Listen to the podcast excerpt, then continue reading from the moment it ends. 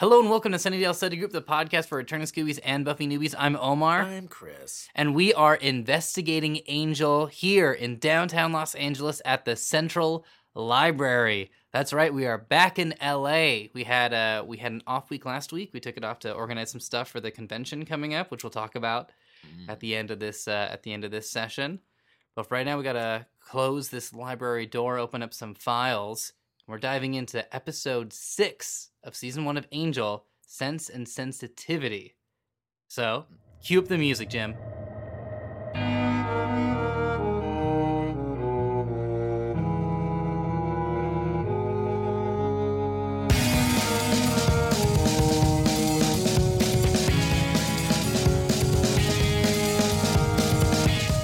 Hey, how's it going? So, before we hop into this episode, which I love, it's one of my favorite Angel episodes. Yeah, I really like it too. Uh, let's do a quick catch up. How you doing? You know what? Feeling uh, extra sensitive Oh yeah, for this sense and sensitivity episode, and I'm not just saying that because it's relevant to the uh, topic of the day. mm-hmm. Yeah, no, the world is particularly prickly and ultimately feeling fine, but feeling extra sort of, I don't know, empathic to the things around me, but also just feeling my physical sensations in myself, just sort of like brain adrenaline kind of reorganizing itself and it coursing through my veins. How are you feeling? Uh, similarly, Oh, good. for a frame of reference, we're actually shooting, uh, recording this session very close to the release time. Uh, and so a lot has happened in the Yes. news. That's really. Yeah. I also feel like people. I feel like right now, anything, uh, and that's of course one of our famous low flyer Los Angeles planes Mhm. Yeah. popping in and out of a time portal from the 1940s. I want to say. I high- hope so. yeah. A time that you know what? I'm glad I'd I'd rather live now than then. Yeah, that's very true. Because like medicine and stuff like that. Yeah. Although I was like watching that thing about kidney dialysis and anyway. Um but uh yeah, so a lot has happened in the news and I feel like people like are we've just stopped having normal reactions to the news. Like I Mhm. feel like if Titanic happened now, people would be like, "Okay, cool, chill chill chill." like that would be the reaction of just like, yeah, but like not all boats sink, so so maybe we shouldn't worry about it. Like there wouldn't be like a movie in the future or anything. Titanic would happen and people would just be like, yeah, okay, great, got it, got it. there might be a there might be like a TV movie about it. I guess there'd be like um like FX would have like a like a special. Mm-hmm. Or like American Horror Story would feature like a Titanic thing in the background or something like that, and people would be like, "Oh yeah, that was crazy Mm-hmm. that Yeah. that happened." It'd be like a cutaway joke for John Oliver. Yeah, Yeah. We talk about the Titanic a lot, We do. and Because what a horrible thing. yeah, exactly. Yeah, like I really oh my wanna- god! Imagine being on that. like The freezing ocean, a It's- boat sinking. like te- when terrible things happen, I feel like we need to respond with feelings. like the Titanic happened a long time ago. I'm not personally affected by the Titanic. I didn't know anyone that was on the Titanic, right? Like my family Yeah, mine neither. wasn't really influenced by the Titanic. Still, when I think about the Titanic and I hear about it, I'm just I'm kind of wrecked. I'm like very Yeah. emotionally torn uh, about that situation. Yeah, it was the mother going to sleep with the children. Remember in the movie? Oh yeah. Oh, God. Can't like. Can't people just not have to breathe? That that would have been okay. I know that this is kind of backtreading on our us talking about taking something seriously, but I wouldn't mind an alternative universe story about the Titanic where people just evolved. and they just were able to survive the cold and the water. Yeah, The cold didn't bother them anyway. the cold. didn't. Yeah, yeah. There you go. Oh my god, Elsa goes back in time and freezes the Titanic. Time Traveler Elsa is the Frozen sequel we've been hoping for. Frozen Fever is good and all. Yeah, not the Frozen uh, sequel we deserve, No. but definitely the Frozen sequel we won't get. What are the other? What are other t- places she would go to? I feel like there's like the Chicago Fire she'd Yeah. put out. Yep. Um, maybe when Pompeii happened. Yeah. Oh my god, can you imagine that? Of like the sky's growing dark And it's and about to explode, and then she's just on the top and just like the cloud freezes. Oh, that would be amazing. Pompeii's another instance where I hear about it and I'm just I'm gutted. Oh yeah, have you ever been to Pompeii? No, I've never been to Pompeii. I went to Pompeii, and you're there, and you're like looking at these, you know, preserved skeletons Mhm. from lava, and you've just got like a man with pizza being like, "Get your Pompeii pizza here, Pompeii pizza pepperoni." And You're just like, okay, well, Horrifying. t-shirts. it's like, oh man, the real place. I feel like maybe I've told this story on the podcast. If I haven't, I've told this story in my life. The real place you got to go is Herculaneum because Herculaneum had a similar problem. Mhm. It, I think it maybe was in the same blast. Maybe not. You guys can fact check me online.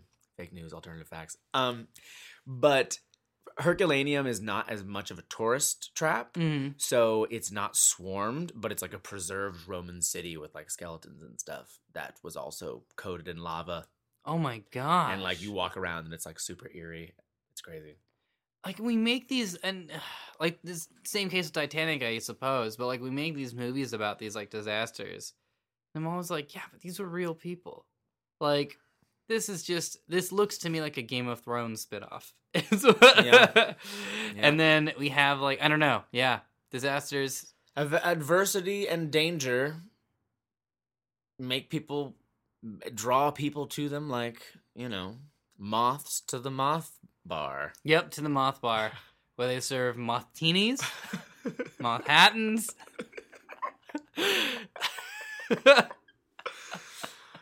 Uh, yes. all those nocturnal I mean, specials. even stuff like Angel and Buffy and Avengers and all that, they are stories of people overcoming adversity. And so I think people watch these things to feel like they're overcoming that adversity themselves. That makes sense. Actually, I was thinking, and this is this will fully tie it back into Angel uh, as we kick off this session. Uh, that the first time I watched, the first time I finished Angel, I remember thinking, I'm exhausted from fights I was not a part of. it was my first reaction to Angel. Yeah. Where I was like, wow, I feel like I lived a lifetime. But I didn't. I was at work at UCSB folding envelopes to send to people to ask for money. Um, so that was that's nuts. Uh, but I wanted to make I wanted to just allow us to talk about our emotions and feelings about the world and, and disasters and history because that's really what this episode's about. It is. Sense and Sensitivity, Mhm. which is a play, of course, on the Jane Austen novel Sense and Sensibility. Mm-hmm. I don't know if the "and" is really that emphasized word. in that title. I don't know why. it is Sense and sensibility. Well, she was on a big kick of having two words that had alliterated words separated by an and. yeah, because like persuasion was just like too short. Well, Like, pride and prejudice. Yeah, Sense and sensitivity. yeah, Hate and hungerability. Nope. yep. Hate and hungerability. Yeah. That's the one of the less talked about Austen classics. It is. Yeah. It's Though a- it had a very, very good movie that they made with Colin Firth. It was a Mr. Darcy spinoff oh wow. where he got divorced from Elizabeth. Is that her name? I don't know. Uh. You can also check out our Jane Austen podcast. Yep. Jane in it. um. So this Tim Minier wrote this episode. Tim Minier Or wrote this Tim episode. Minear? I never know how to say that. I think it's Minier. Tim Minier or Tim Minear, however you say it, who becomes a mainstay of the Mhm. Whedon verse. Didn't write on Buffy. N- didn't he? No. He didn't? No, no. Okay, good. Didn't write on Buffy. Came on to Angel. Was huge on Angel, and then also was on Firefly. Yeah, worked on Firefly. I remember that. Um, Tim's he he loves true crime Mhm. and he works on a lot of true crime. He also is a we just mentioned this as a joke, but he he also is very uh, uh, present in American Horror Story.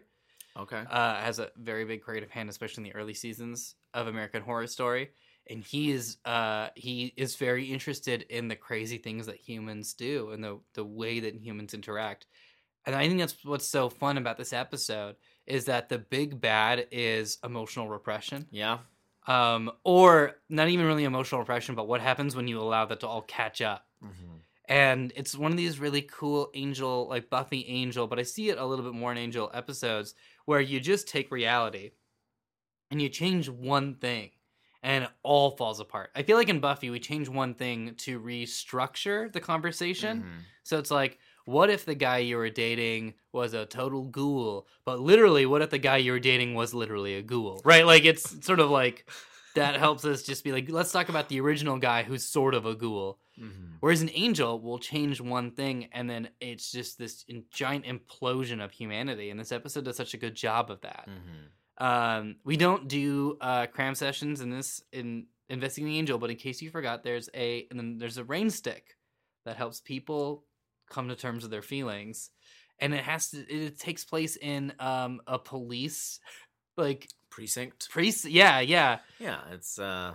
maybe we can try to do it in the one sentence, which is Kate's father is retiring and a emotional sensitivity training guy comes to teach the cops how to be better feelers and in the process magically awakens their sensitivity and it causes them to become weakened and crazy and turn on each other and start attacking each other and Angel needs to save the day. It's such a good idea. Maybe that's how they always the, the, that An tho- these angel summaries saves the day. Yeah. Until later, it's like and an angel fails to save the day. um, uh, I love this. I love this episode. I love the idea of this episode. I love Mhm. that it takes place in uh, like a, a precinct. I I think that it's or as some people might call it, a cop office. Um, Mhm. I I feel like the way we present police officers in TV shows in media is so funny because it's like it, it's not haha funny, but yeah, it's totally ready for this take where it's people who aren't feeling their feelings and like they're almost like rewarded for packing it down. Mhm. While I was driving here to for us to record this, I was listening to KPCC, which is a, a, a local radio station right here, has an ongoing series about cop involved shootings uh, that they're doing right now. And I was just listening to a police officer who was involved in a police officer shooting, uh, No. just breaking down. She was the one who pulled the trigger, and just her, uh, them, like the detectives kind of investigating what happened, her just crying and just breaking down. And she was Mhm. so afraid she was going to die from this woman who was just sitting on a couch. And I think there's so much to be investigated there and so much to be looked into. And I love that this episode kind of approaches the subject matter. Yeah. Uh, because in I don't know, I don't know about you, but all the cop shows I've seen, it's always been like, hey, when you're a cop, you're in the family. Right. And that's it. Like that's as emotional as they get. It's like they're as emotional with each with their family members as they are with like a sandwich. Mhm. you Yeah, know? Yeah. Yeah. No, it's um and I like Kate. Yeah. I didn't necessarily love Kate the first time I watched the series, and I remember for whatever reason registering her in my mind as something that didn't feel like it was that, that she didn't fit in the Angel series. Mhm. And she's so specific to Angel season one. And I enjoy the character. And our, our friends over at Hellmouthy, I was listening to their coverage of this episode. They did not appreciate the uh, did not like the chemistry between Angel and Kate. Mhm. I enjoy it. Mhm. I really do. And I think that there isn't really whereas generally in shows like this there's this idea that whenever you present attractive figures together that they have to couple Yeah. with Angel and Kate, it never really leaves the business world. They both really care about just their jobs and are both kind of equally emotionally removed in a way. It From never what they're doing. Riverdale's. Hmm? It never Riverdale's. Yes, it never Riverdale's. and so the whole that scene with Kate and her father and him being awkward and like just completely being detached from her, it's like I felt for her in that. Yeah, I think that's a it's a really great moment to give her as a character. Uh, Yeah. Also, that moment, like that speech, and then her dad just being like, "Don't do that again," is nuts. Yeah, I It's mean like- that speech was wild. Yeah, I mean, it was clearly something was going on. Yeah, because that was that was that was really heavy stuff. I got the same speech at my graduation.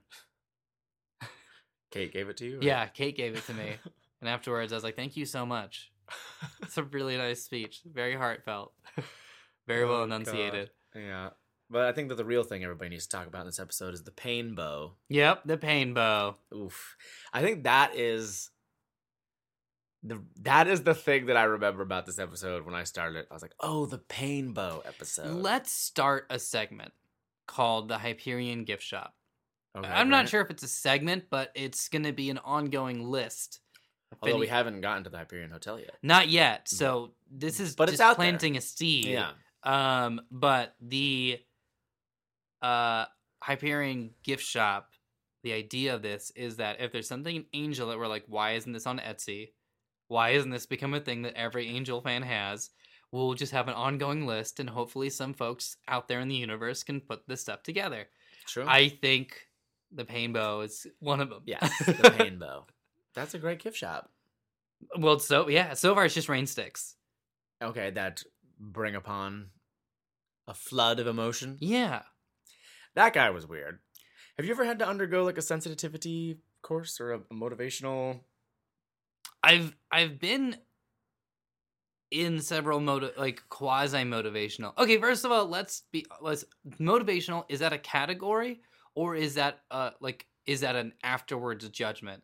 Because what if you go to a motivational speech and it's not motivational? Is that a motivational speech? Nope. Oh, it's not, right? So they can't say I'm a motivational speaker unless they actually motivate you. Right. Like that's up to you as the audience. It's not up to them, Mm-mm.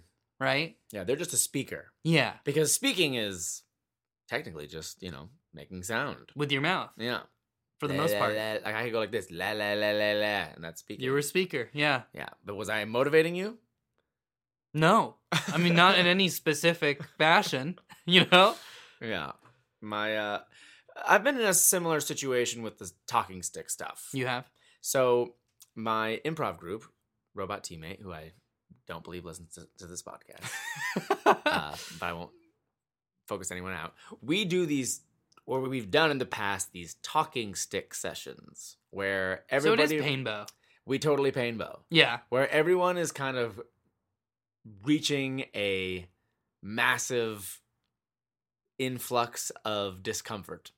And so um, one of our members who is very into feeling and emotion and stuff Yes. wants us all to sit down. We do like some burning of sage and we sit down and everybody has to take turns and kind of just sort of express what they're feeling. And the whole point is like you're not supposed to you're only supposed to make I statements. You're not supposed to like make any accusations.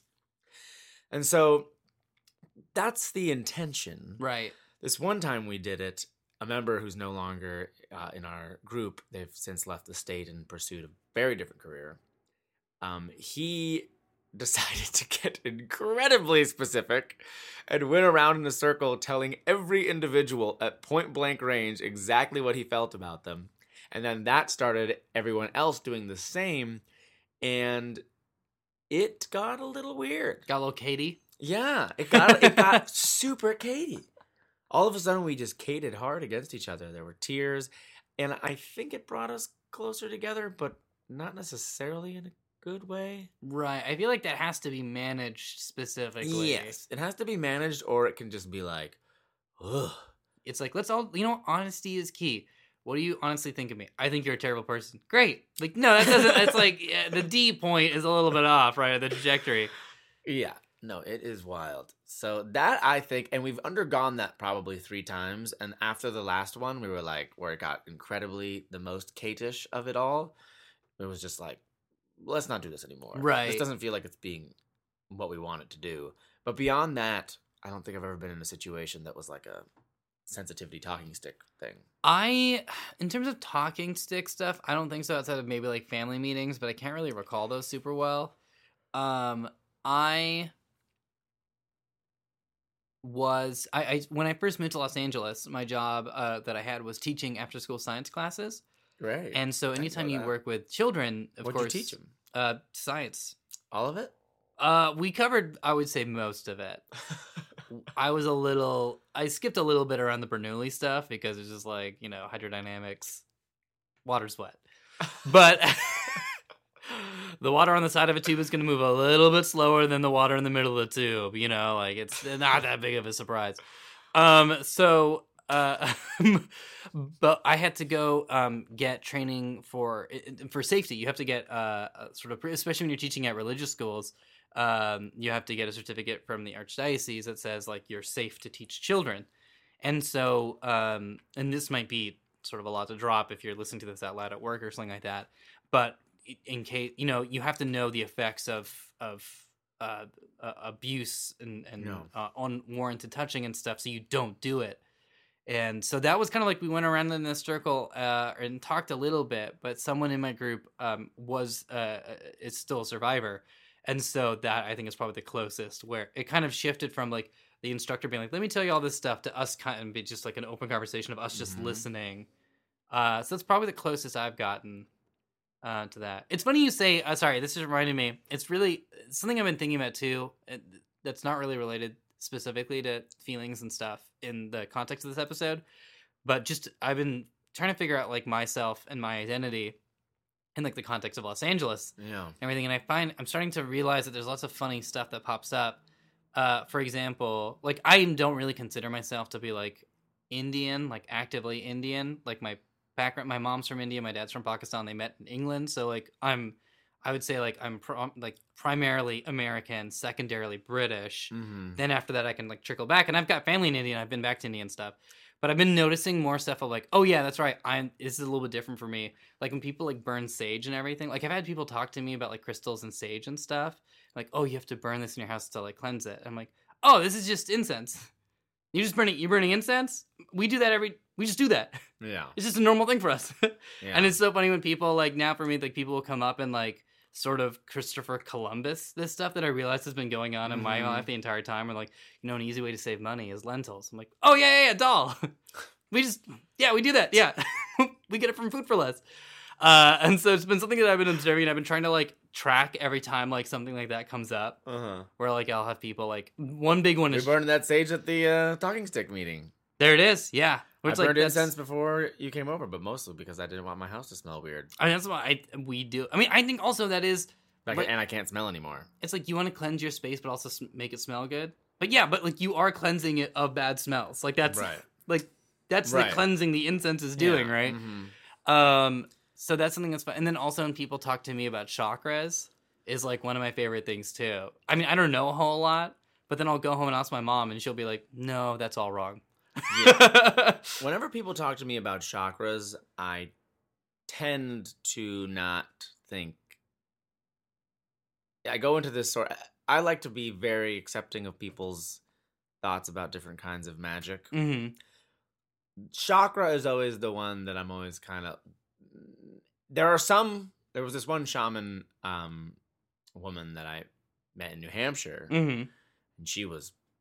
I, I liked what she said about chakras. and this guy by the way uh uh painbow wielder is is a shaman right isn't he isn't that established in the episode Let me look him up That's in his title? redeemed. In redeemed. Sorry, I didn't mean to interrupt you, but I Lars just remem- Pearson and Christa Dickson. Do, do, do, do, do, do. This is our Alan library. Lloyd describes himself as a polytheist whose emotional influencing spell owes his worship of multiple demons. This makes him roughly akin to ritualist Ethan Rayne, who generally worships chaos with no particular affiliation.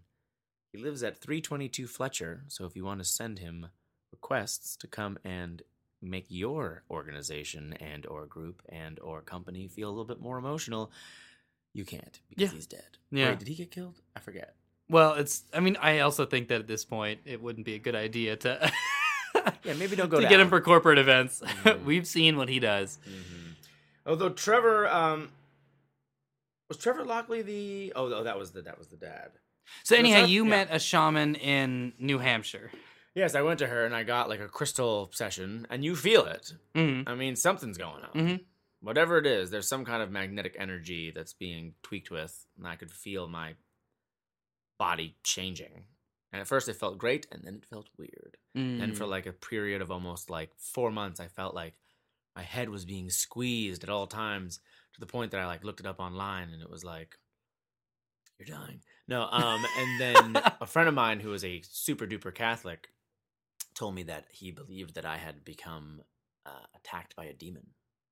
sure, been subject sure. to demon attack. And then I was like, oh God. Um, but yeah, so generally, sometimes whenever I hear people kind of when they really casual chakra, hmm I just think it's a little off-putting. Here's what's interesting to me, and this is not an attack on any specific culture or region. This is just in general. This is like my like Siddhartha, like Hermann Hesse rant.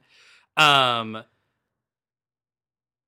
when okay, so to me, as someone who's like super, super, super witchy, it's always like weird to me that like we, I feel like this stuff is a reaction to the very institutionalized forms of major organized religions. Mm-hmm. and then it's like whoa this got really complicated. A lot of this is in writing. A lot of this is in libraries people can't access. Let's go back to nature. And it's sort of this there's this i like uh, in culture theory like structuralism right? Like there's a structure of nature. Let's go back to that. Let's base everything off of this structure of nature. And so that like to me i'm like yeah absolutely that's it. Like let's just take a step back from all the books all the stuff. No one's an expert. Like if we are going if the role of religion or spirituality is to put yourself in context and you want to put yourself in context of the cosmos then you just let it happen and you just go Mhm. like great that's it. Like that's a very religious experience. It always wigs me out when people are like well i'm sort of i've done this a little bit longer so i think i know a little bit more. And it's like oh and we're right back Yeah. we're right back to the thing that we were like we said was the problem where it's like well i've read a few more books on this it's like it's not about the books it's about Yeah. like you going at like there can't be a right answer because it's too big for any of our human brains Yeah, no, totally. Like uh, Nichiren Daishonin, uh, the uh, Buddhist monk, he would say he was exiled because his style of practice was if anyone claimed any kind of spiritual um, sovereignty or superiority, that you are to immediately shun that person Mhm. and that priesthood as a nature should not even exist. That all living things are fully equal in the eyes of yeah there's law. no hierarchy no hierarchy. That's yeah. I completely feel i mean not to talk down to any religion that falls under specific hierarchy Hierarchies. But for me personally, or at least if the argument is we're getting away from the hierarchy of the old world and let's just accept nature, and then the hierarchy starts to build in that, I'm like, ah, this is a cult. Yeah, yeah. this is starting to feel a lot like a cult. it's all it's all cult. It's all cult. It's all cult. which is ironic. Buddhism is cult. Yeah. Going to WhedonCon is cultish. It's all cults. I guess if I had to choose a cult, I'm gonna go to the one that's got a boss panel on Saturday at 11:30 a.m. um, With a great graphic. and with a great, two great cool logos that are mashed up. and they work very well together. They do. hmm Um, in this episode, they go to the docks. Well, yeah. So Angel has his Sopranos moment where Bobby Bacala from The Sopranos is in the episode, and he's making believe that he's what a man from what was it, Florida, Kentucky? Whoa, I think it's Florida. Yeah, and he's like trying to get a ride. Yeah, like, get out of here, Buster! I love it. And then Angel just like fights them. He's like, just kidding. I don't wear Hawaiian shirts. I have a toy of Angel in that Hawaiian shirt. Oh, you do? Yeah. That's great. And I also have one of Spike in his Hawaiian shirt from Doomed, which we have yet to get to. Yeah, Spoiler alert, at one point Spike wears a Hawaiian shirt. That's not a huge spoiler. I don't it? think so. I don't think it's a spoiler. It's in toy form. yeah, it's in toy. If it's in toy form, it's out there. Mm-hmm. Uh, but really quickly before we get off the subject of toys, there are uh, toys of the famous cars of Buffy. And I found them in Burbank, and I was like, I don't have enough money to buy these right now and Was like eat Giles' at the same time. car? One was Giles's. Can you guess the other? Uh, Xander's car from the Zeppo? No. Good guess though. It's- Angel's car? Yep, exactly. You got the him. convertible? yep, The Those one that he two. like mistakenly jumps into a different car of in the first episode? yep. Great. Uh, so they go to the docks. I feel like this is like this is a Sunnydale move. I feel like it's a long drive to go from downtown to the docks. I mean, I guess if it's like 2 a.m., you could probably make it in half an hour. Yeah, I But- think so. Still, I mean, you know, half an hour is not that much time in the life the- of a detective. I guess that's true. What do you think Angel's gonna be like? "Mm, well, I was gonna binge watch crime Orange is the New Black. Yeah. but Master None is on. 405, Waze is saying it's gonna be 40 minutes. yeah, I think he would go. yeah. Yeah. That's my take on it. And then uh Wolfram and Hart I liked Wolfram and Hart's presence in this episode. So there, it, this is the first time really we've had them like in in, to my memory, it's right? the first time that we've seen their reach again yeah, and then going beyond like a demonic client. But that Wolfram and Hart represents many different people of sketchy persuasions in different dimensions. And in this case, kind of like a mobster dude. yeah, and then they instantly just cut ties with him when he becomes too much. And then that moment of like our priorities have shifted and they've got that freeze frame of Angel. Yeah. cool. Um, I mentioned Riverdale earlier. Did you know that Riverdale has a bunch of Angel references? I did not. I Yeah. haven't watched it. Oh man, you're gonna love it. I've read the I love it. Is it great? It's so good. How do I see it online? CW. CW. Yeah. You can go to the CW Seed. I don't know if the Seed actually has it. Seed has a bunch of old shows like Six Six Six Park Avenue. Remember that show with John Locke from Lost, No, I don't. where it was like nine, it was nine nine nine Park Avenue, And then it's flipped over but then it was like the oh it's six six six, and he's the devil. and it's like it's the last place you'll ever live. That's a good pitch. It is. It's a good pitch. It is. Devil stuff is scary. And then Hellcats was another show. Do you remember What? Hellcats, the cheerleading show? No. Tisdale was in it. Were they from hell? Uh, no. Oh my god, there should be a crossover with Park Avenue. That would be great. The cheerleaders of hell. Are these like past CW shows that no yeah, longer exist? They long ago. Make it? They blew the dust off of the film strips. Mm. Actually, they might have literally done that, and then put it online for you to see, I wish I could just download all these into my. like Matrix. Them. yeah, I wish I didn't have to watch them all. What a weird future that's going to be when we can do that. You know what? I want to catch up on this show. Boop. Got it. Done. It's in my head. So wait, the Flash was. He knew that Internal Affairs was setting him up the whole time. yeah. um, the cops all lose their minds when their feelings are unlocked. Yeah, that was wild. Do you? that was like the end of like a Buckaroo Banzai like sequel. Well, damn. These darn police is hooting tooting. All right. Do you think that would happen? Yes. I think that in order to work in fields like law enforcement or in the armed services, a certain amount of emotional control must be implemented. And oftentimes, emotional control comes from emotional desensitization. So, I think that my view is that society as a whole even on a normal day to day, is constantly emotionally repressing themselves, Mm-hmm. Mm-hmm. and that we are a species that are animals trying to forget that we are, and that everyone is trying to act all proper and eloquent. And so, for people who are dealing with life and death situations, to to see things, I mean, it's a, you have to have a certain amount of emotional understanding because you have to know how people who are how potentially dangerous people are going to react. But also at the same time, you can't let your emotions completely floor you to the point that you're ineffective. Yeah. So I think that, yeah, I do think that, especially when things are repressed for a while, when it does come out, it comes out like a like a fountain. What do you think? I agree. I'm thinking about so let's just. I mean, I, what I love about this podcast is also this is one of those. This is a a place, a thing we can and use to talk about our feelings and to be because we all just like know that it's a safe space because we all love Buffy Mm-hmm. uh and and Angel as shows and then it's like all right now we get to just like open up about our life and that's why this podcast exists. We take episodes of Buffy and Angel and then use them to talk about life things.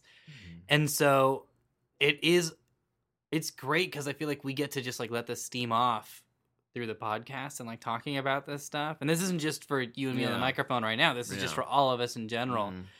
Um and you, the, listener, right now. yeah, yeah. I, I I feel like lots of people in the in the sort of Sunnydale community, um, the greater Buffy diaspora, if you will, uh, I will. and I think that in the last year, we definitely saw something similar where to this episode where people's feelings were starting to get opened up. And because it wasn't professionally handled, that it turned into a huge mess. It turned into a huge violent mess.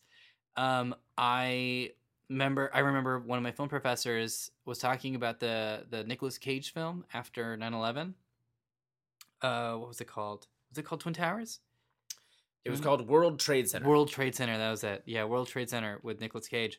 And i remember him saying like this isn't a good idea for them to make this movie so soon. We need to emotionally react before we have artifacts that we cling on to because that shuts off our reactions.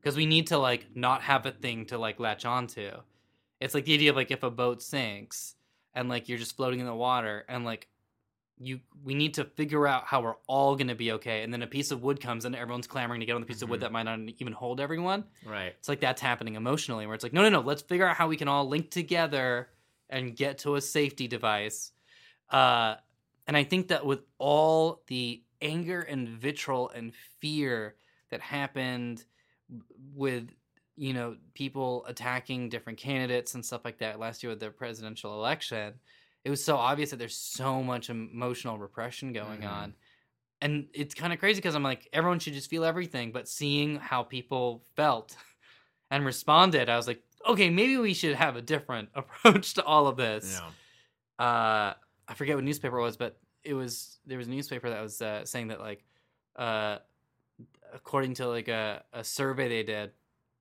a lot of trump support came from a fear of diversity Yeah. And then the response i saw on twitter that someone was like it's racism it's called racism It's always been called that. yeah and so um i think it's very interesting that like right now i feel like in our cultural experience there's so much fear i'm not Oh, even yeah. sure if people know what they're afraid of specifically i think there's names and labels we're throwing on but i don't think like I, for example i think like if we said like if i say i'm afraid of isis in my head i just picture some like character from the first iron man movie like i'm not even sure exactly specifically what Mhm. i'm afraid of Yeah. you know and that is more terrifying like foucault has a thing where it's like it's scarier to be afraid of fear or the the the fear of fear itself or the fear of a threat than the threat because then you can deal with the threat Mm-hmm. if you like see a threat coming to you you can deal with it but if you're like don't go in the ocean there might be a shark then you have a fear of there might being Mhm. a thing and then your imagination fills that in Mm-hmm. Or if you're in Long Beach and you're a paddleboarder, then it's literally get to shore. yeah There are 15 great white sharks in the water. yeah Did you see that video? But anyway, but yeah, no, I think that's a that's important, and I think that the fear was perpetuated by the fact that we're more interconnected on technological devices than any point in history, and it's so interesting that the everyone's kind of experiencing everyone's experiencing Mhm. it. Not, I think that even people who don't necessarily have access to technological devices I mean, I can't speak to this, but I think that for the majority of, mm, I'm making too many generally sweeping statements.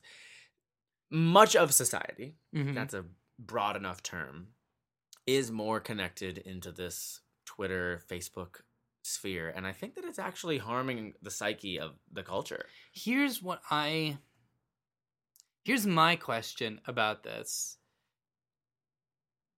is do we and I know this is like not I'm gonna talk about statistics for a second. Please, I don't have any. this is not this is Much. the fun Many. jokey part. I think. Um because it feels that way to me, but I don't have any evidence to back it up, right? And I talked to my parents and they're my mom's on Twitter, but they don't get any information really from the internet.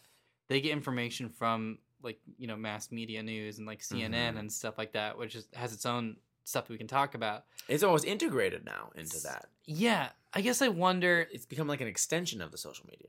because like I guess I'm curious about the actual scientific or social scientific stance on that. Like where like how much has it changed the actual language? Like I could postulate that now we think in shorter terms logically to fit that onto Twitter for those of us Mhm. who are on it. I've noticed my own brain will instantly, if I see something, I'll frame the argument in a way that I can quote tweet it in a Mhm. way, even if I'm not on Twitter at the moment. Like someone will say something, and I'll think of like, how can I then draw a box around that, and then make an ironic statement to reflectively, like negate that statement. Yeah. But that's not how my brain worked 10 years ago. 10 No. years ago, it would be like, let me sit down, explain your argument, open it up, tell you exactly what you were coming to, you know, how you were coming to that mm-hmm. conclusion, and originally where you're coming from, how that's wrong. Yeah. But now I'm just like, I quote this guy says this thing, I say this thing, SpongeBob meme. Like that's how like my brain is like functioning now. that's wild. Um, but SpongeBob. so I can say from like a personal perspective, um, but I would be very curious to see. Like I don't know, like this is a thing that pops up all the time, and I know there's been like a lot of like attacking millennial stuff, like that article that was like uh, millennials are killing department stores, and then you read the article and it says department stores are killing themselves. I'm like, okay, are they owned by millennials? how is it? How does this make any sense? Millennial is a weirdly used word. It is. It is. Also, especially because now it's being. I feel like lots of people are leaking it into Gen Z, which is a different generation. So then Is that the like- generation below us? Yeah, We are millennials, correct? I believe so. I don't remember the exact cutoff. I want to say it's around 86, 87. I believe it Okay. might be even earlier than that, but I believe it's around there. okay. Yeah, I'm 87. Yeah. Were, what, 89? No, I'm 88. 88? Yeah. Okay.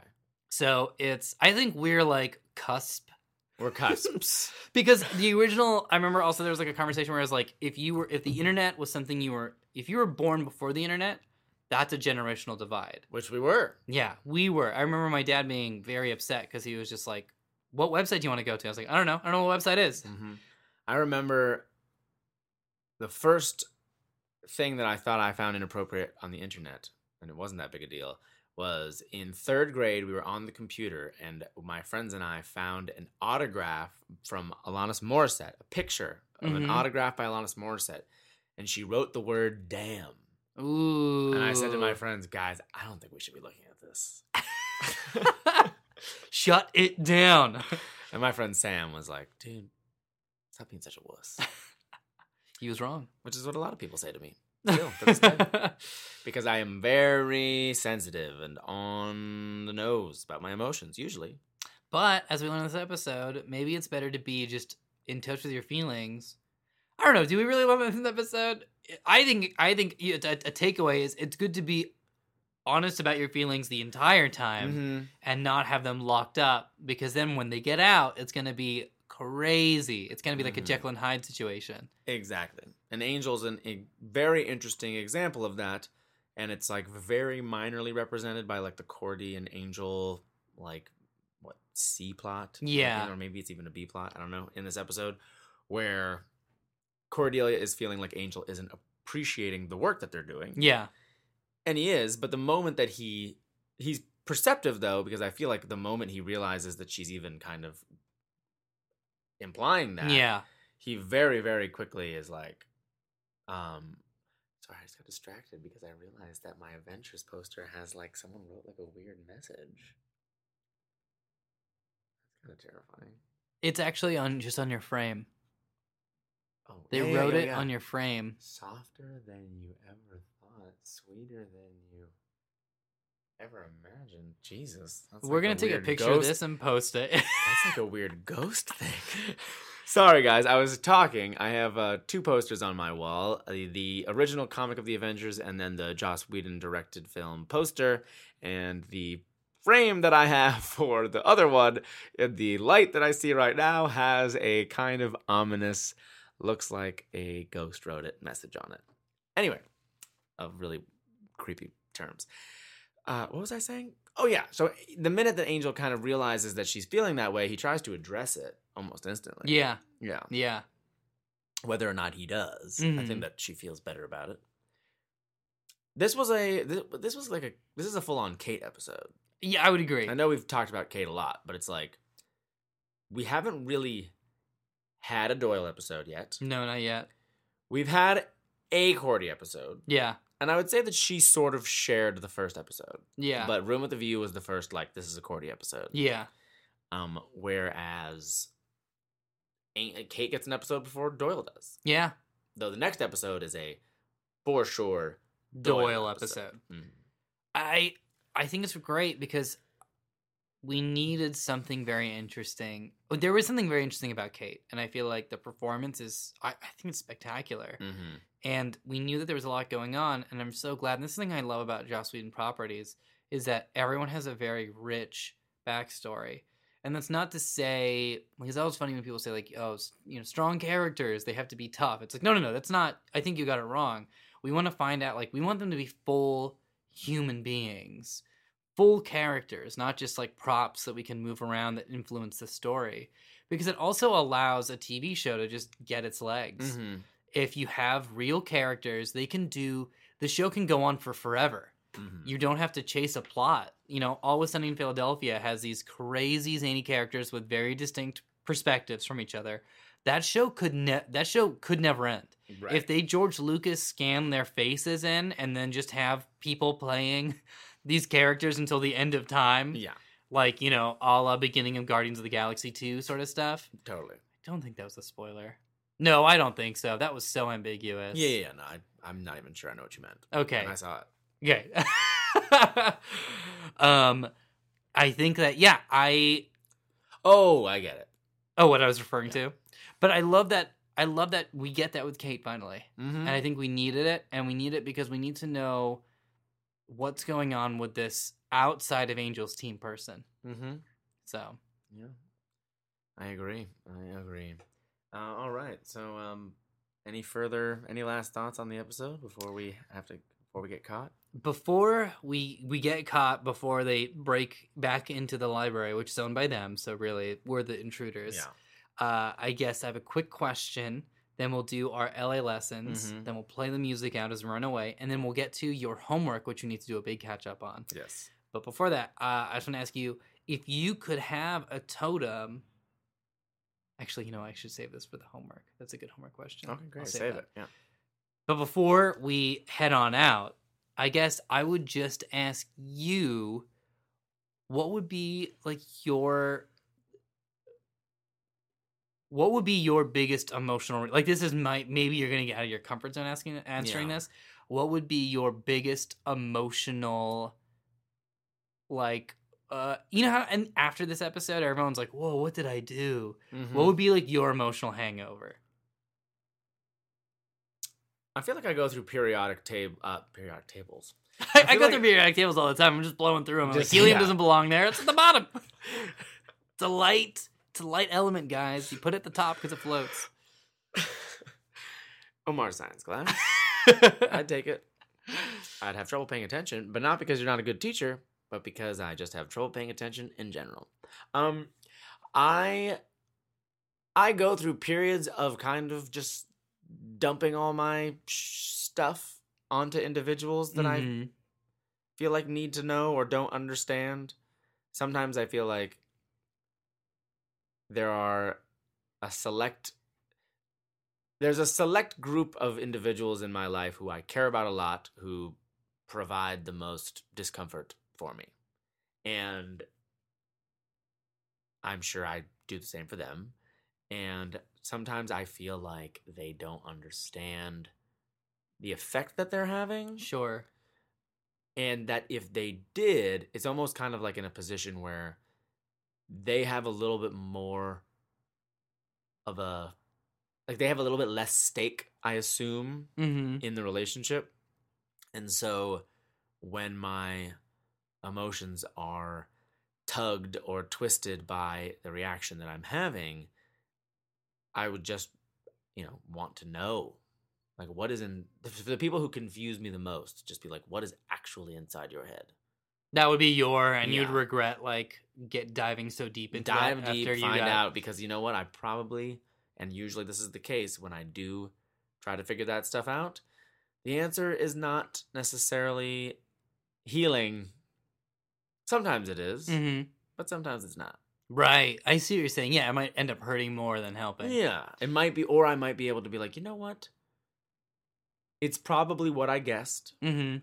And that by bringing it to the surface, now there's distance. Now it's there. Yeah. now it's makes sense. there, and rather than just kind of following the joy of life, Right. The etiquette are- of politeness. yeah, things have become tough. I feel like I'd be on the other side of that where I would I get very Sherlocky about stuff. Mm-hmm. And I feel like if I didn't have any like super ego holding me back, I would probably end up like psychoanalyzing people to their faces, Yeah, but like not being kind or helpful about it. right. Of just being like, clearly your parents' divorce hit you very hard, and so you're reaching out and trying to form relationships with other people to fill that void because you don't. And so I would just like go Yeah. off and like go down that path.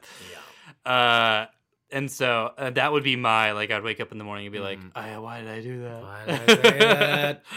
this Mhm. isn't useful. I'm not a therapist. Yeah, you'd be a sidewalk shrink. I'd be a sidewalk shrink. Is shrink a fine term to use? I think so. It can't be racist. I don't think so. Yeah, it's not. It's maybe like an insensitive old term. Like I don't think people get in trouble for saying like quoting Jurassic Park when like the blood sucking lawyer. You know. Right, so right. I, Okay, yeah. I'm sure sidewalk like shrink. yeah. That could be helpful. Although props to the ACLU for turning around lawyer stigma. Now everyone loves lawyers. Mm-hmm. mm-hmm. Some of them. That's true. I mean, Wolfram and Hart. mm, Yeah, that's true. Oh, actually, Wolfram and Hart's probably at play right now, to be Mhm. honest. All right, that is our first bell, which means we got to get going in a sec. But before we do, and before we rush out and say goodbye to the dentist that's living here in the library, that's right, and possibly also. writing notes on your picture frame, uh, we have to do our LA lessons. So, really quickly, Chris, what's your LA takeaway? My LA takeaway is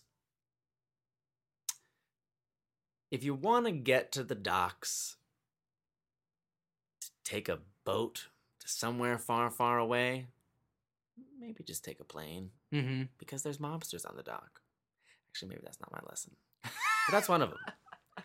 My LA lesson, the second LA lesson is if you really, really want to know what somebody's thinking about you, ask yourself first why it matters to you. Ooh, that's good. That's good. And yours? What's your Omar? What's your uh, Omar lesson? What's your LA lesson, Omar? My LA specific takeaway is yeah, if you got to go to the docks, go at night. Take Fountain. or or if or if you if you got to get locked up for any reason, do it while there's a sensitivity training going on at the LAPD. Just figure out their schedule. it's posted online, and then that's that's around the time. mm-hmm. Yeah. Yeah. Oh my God, that moment. This is making them worse than when they came in here. Our legal system summarized Yeah. in one reaction. yeah. Oh, that was amazing. Mhm. All right, and that's our final bell, which means we gotta skedat because they are opening the doors that we closed and put chairs upon the doorknobs. So uh, we only have a little bit of time. Chris, where can they find you? Hey guys, my name is Chris Bramante. You can find me as a Montiok on Twitter, Instagram, and YouTube. And you can find me as Montiok the Wizard on Hyper RPG on Wednesdays at noon with the show HyperQuest, and then Thursdays at 6:30 on The Gauntlet. You can find me with musical improv group Robot Teammate. We're performing a new written musical called Turbulence at the Hollywood Fringe Festival, and we perform every Friday on the Geek and Sundry Twitch stream during the Gather Your Party show. Uh, and then, of course, you can find Omar and I at WhedonCon, which I'm sure he'll say a little bit about when I toss it over to him. Omar, where can they find you? You can find me at Omar Najam on Twitter. Also, I am hosting Nerdy Worms. A new prompt is going to go up tomorrow. We had one prompt go up two weeks ago, and people knocked it out of the park. Everyone's making these amazing movies. I'm so excited about that. Uh, I'm very, very passionate about this project, so I'm very happy that people are involved in getting something out of it. So you can check that out on Two Broke Geeks. Again, that's youtube.com slash Two Broke Geeks. And I also have an improv team, Swimming Lessons. You can find us on Swimming Lessons Improv on Facebook. We perform every odd Friday, the odd Fridays of the month at the clubhouse at 8 p.m. It's a free show. You can check it out. And we're also at UCB Sunset the second Thursday of every month, and that's also a free show. We only do free shows. Uh, so please come on down. Again, that's uh, uh, Swimming Lessons Improv on Facebook if you want to find that. And as always, you can check out anything and everything Sunnydale Study Group related at SSG Podcast. Again, that's at SSG Podcast, as well as uh, Sunnydale Study Group on Facebook and Sunnydale Study Group on Instagram. We will be in person on a panel hosting Hellmouthy at WhedonCon this upcoming weekend. That's May 20th May 20th. at 11:30 a.m. Yes. It's going to be a great discussion. It's going to be so much fun. We're going to be there hanging out. We've got some other surprises throughout the day, so please drop on by if you're going to be at WhedonCon. We'd love to say hi to you. We're also going to be recording some stuff, so you can even hear your voice in the podcast if you're there. hmm And we're going to have a special hello video from Buffering the Vampire Slayer. Yes. Uh, they are in Wisconsin right now, where they host a camp that helps LGBTQ youth. And those, they are just amazing. The Yeah. hosts of Buffering the Vampire Slayer are incredible. If you don't listen to their podcast, absolutely go check it Do out. it. And if you are someone who has any kind of music streaming service, look up Buffering the Vampire Slayer because they do a song for every single episode of the show. Uh, Jenny sings the song. She's an incredible musician, and every song is awesome. That is, it is so great. So please check them out. Uh, If you're at WhedonCon, drop on by. And if you are on Twitter, we want you to send us your homework. After the music, by the way, we will be reading homework, so stick around for that. But right now, we have a homework assignment for you for Investigating Angel, which is if you had your own totem that would open up people's feelings, like Painbow, what would it be? What would be your totem that you could go and just hand to people, and suddenly they're free of all controlling forces of their brain Mhm. and their emotions are out in the open. So go ahead and send those to us at SSG Podcast, hashtag SSG Homework. All right, that's pretty much it. Next week, we will be not back in Sunnydale because we'll be putting up our stuff from the con. So we'll be Mhm. over in the valley. Yep. uh, so we won't be traveling too far from downtown Los Angeles. But then after that, we'll be back in Sunnydale. And then we've got a few LA Sunnydale crossovers that will be happening. So please stick around for that. We've got some great episodes coming up. We've got some wonderful discussions and some really, really great guests we're glad to have and have back. Mhm. So, guys, pack up your bags, pack up your books. We'll see you at WhedonCon.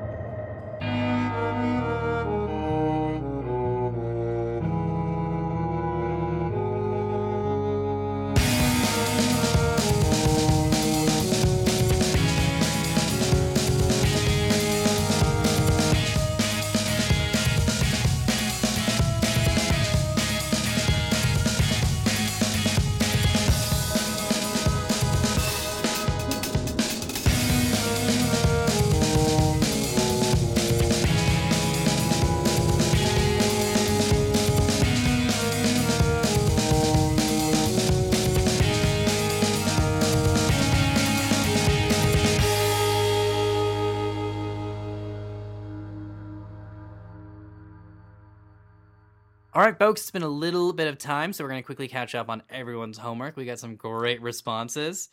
At one point, we asked you guys, what would your PI name or persona be? We got a great answer. Yes, we did. Now, Scott, you had a wonderful answer, one that I did not expect, and brought back some great memories. Which was you said that if you were a PI, you would use this classic, and you said you would be Chevy Chase from Fletch Have you hmm. seen Fletch? ages ago. Oh yeah, I feel like we have to I think do. I a- rented it on VHS. we have to do like a spies and like a Fletch, pad co- podcast, Yeah. Oh yeah. Yeah. Why not? or we just go not? minute by minute. A Fletch. Mm-hmm. Uh, I feel like nowadays that wouldn't be an insane thing to do. No. I feel like two years ago that like you're a crazy person. Now people are like, oh, that sounds great. Oh, you have a Fletch podcast? let me let me know when to follow. Are you Fletch Podbean? podcast too? we watch it backwards to, to yeah. Oh, you guys are just starting your Fletch podcast. Uh, we also asked about your guys' ghost stories and Pi Day Cosplay, uh, that has a podcast, the Piecast, actually talked about theirs. So go check out the Piecast, listen to their episode, Piecast episode two, Halloween, and when they discuss their ghost story of a Mm. ghost in their house, which is Mhm. uh, nuts. It's a nuts story. Yeah. Great. And then I want to thank JP, as always, for the amazing Photoshop work that you do. Now, I requested to see Xander wearing a mustache, and you not only gave one, but you gave four. and that is the spirit of giving, is throwing a mustache onto Xander. So thank you so much for that. That's the most accurate great. review of JP. Is Mhm. yes for one, and he gave you 4 Mhm. It's also a one more review of Galadriel. oh yeah. Yeah. when uh, Gimli asked for one strand of golden hair. She gave me three. which is one less than JP gives. yes. So, hmm just gonna say. But JP, of- you can keep your hair. That's between you and your barber. Oh yeah, Galadriel had a she has a business. Yeah. She has a hair business. hmm Where she enlightens dwarves by plucking hair from her head. Yeah, Mm-hmm. I'm not exactly sure what the overhead is, but not really sure. yeah. Yeah. All right, guys, if you have homework assignments you want to send to us and have us read, send them to us at SSG Podcast hashtag SSG Homework. We will be reading them and we will be on the homework train. All right, that's all for us. We'll talk to you next week.